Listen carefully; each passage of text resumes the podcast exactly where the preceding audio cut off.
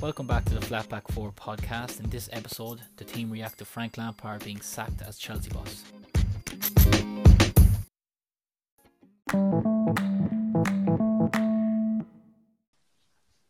Okay, lads, there's been a bit of breaking news here um, in terms of the, the Premier League here. Frank Lampard has been sacked as Chelsea manager. He leaves Chelsea with them sitting 10th in the Premier League um, at time of recording. Ken, I know you're a huge blue and look, you're, you're mad about Mr. Lampard.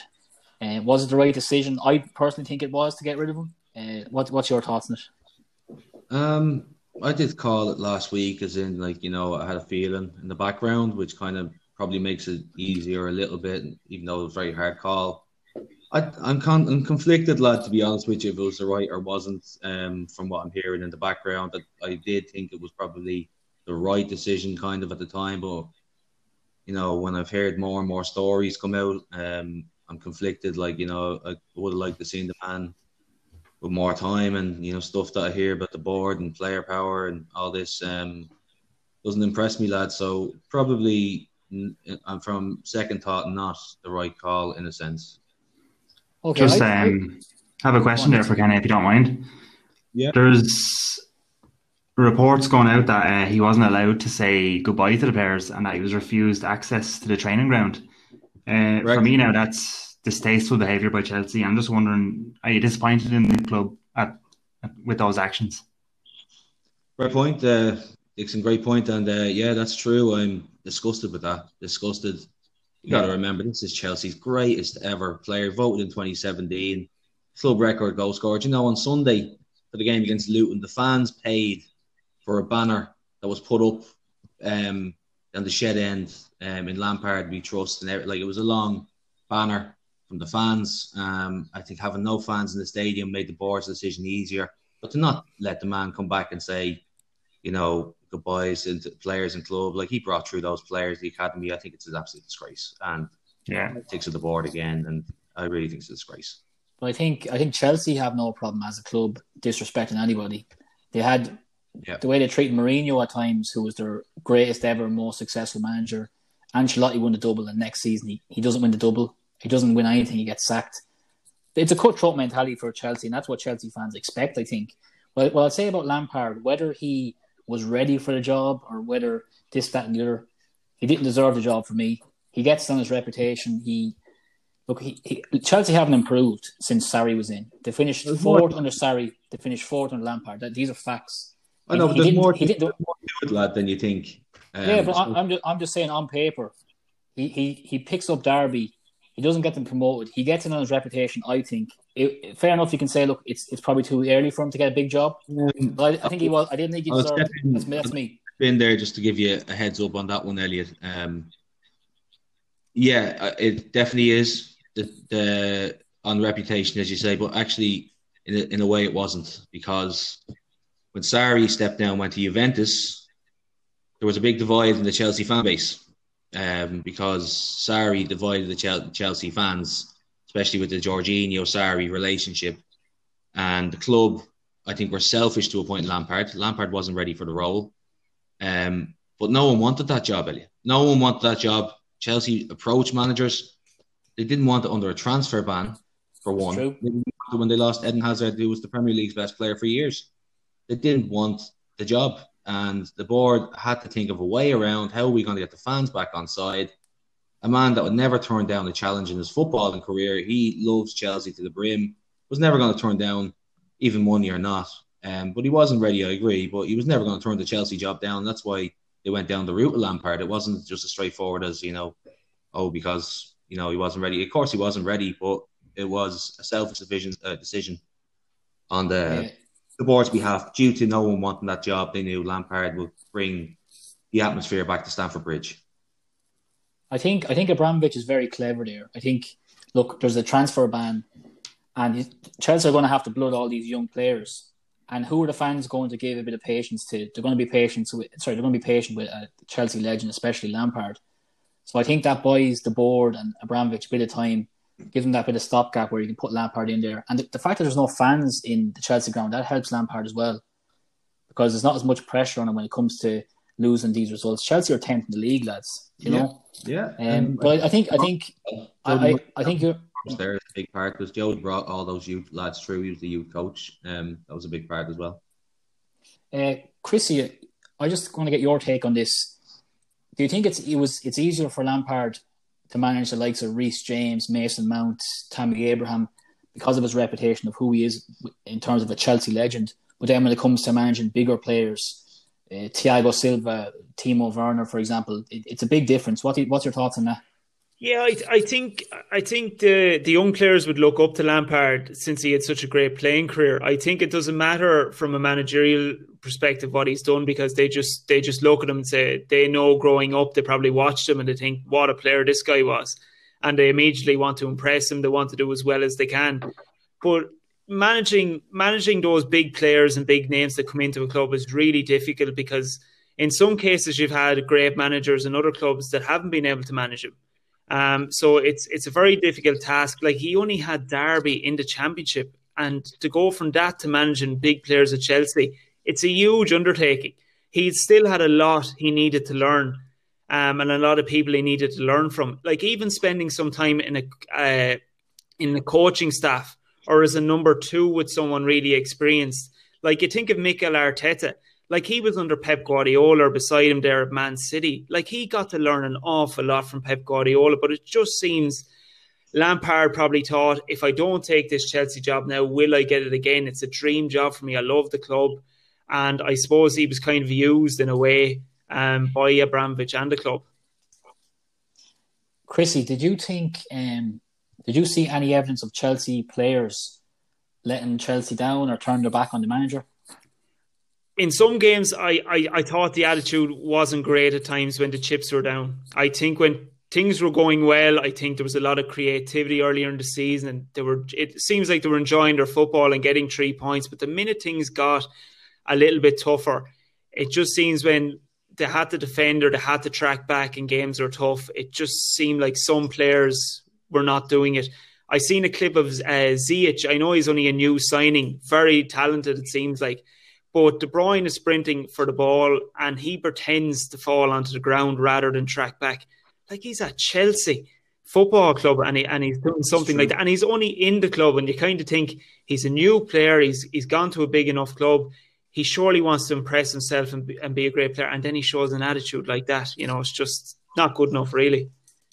I just just like to mention though that I think Chelsea were top of the league this season. Am I right? Yeah. Six points, so, six weeks. Yeah, they were, doing, they were weeks ago. Was that recently? Like, so what has gone wrong in them six weeks? Like, maybe, you know, why does some managers get?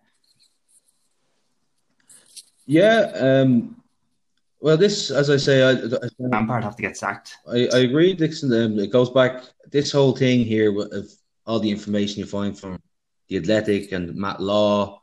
These guys are Chelsea inside out. But this this fallout with the Chelsea board goes back to last season, last January. Now, remember, Chelsea had a transfer ban that was meant to be for two windows. It was cut short to one.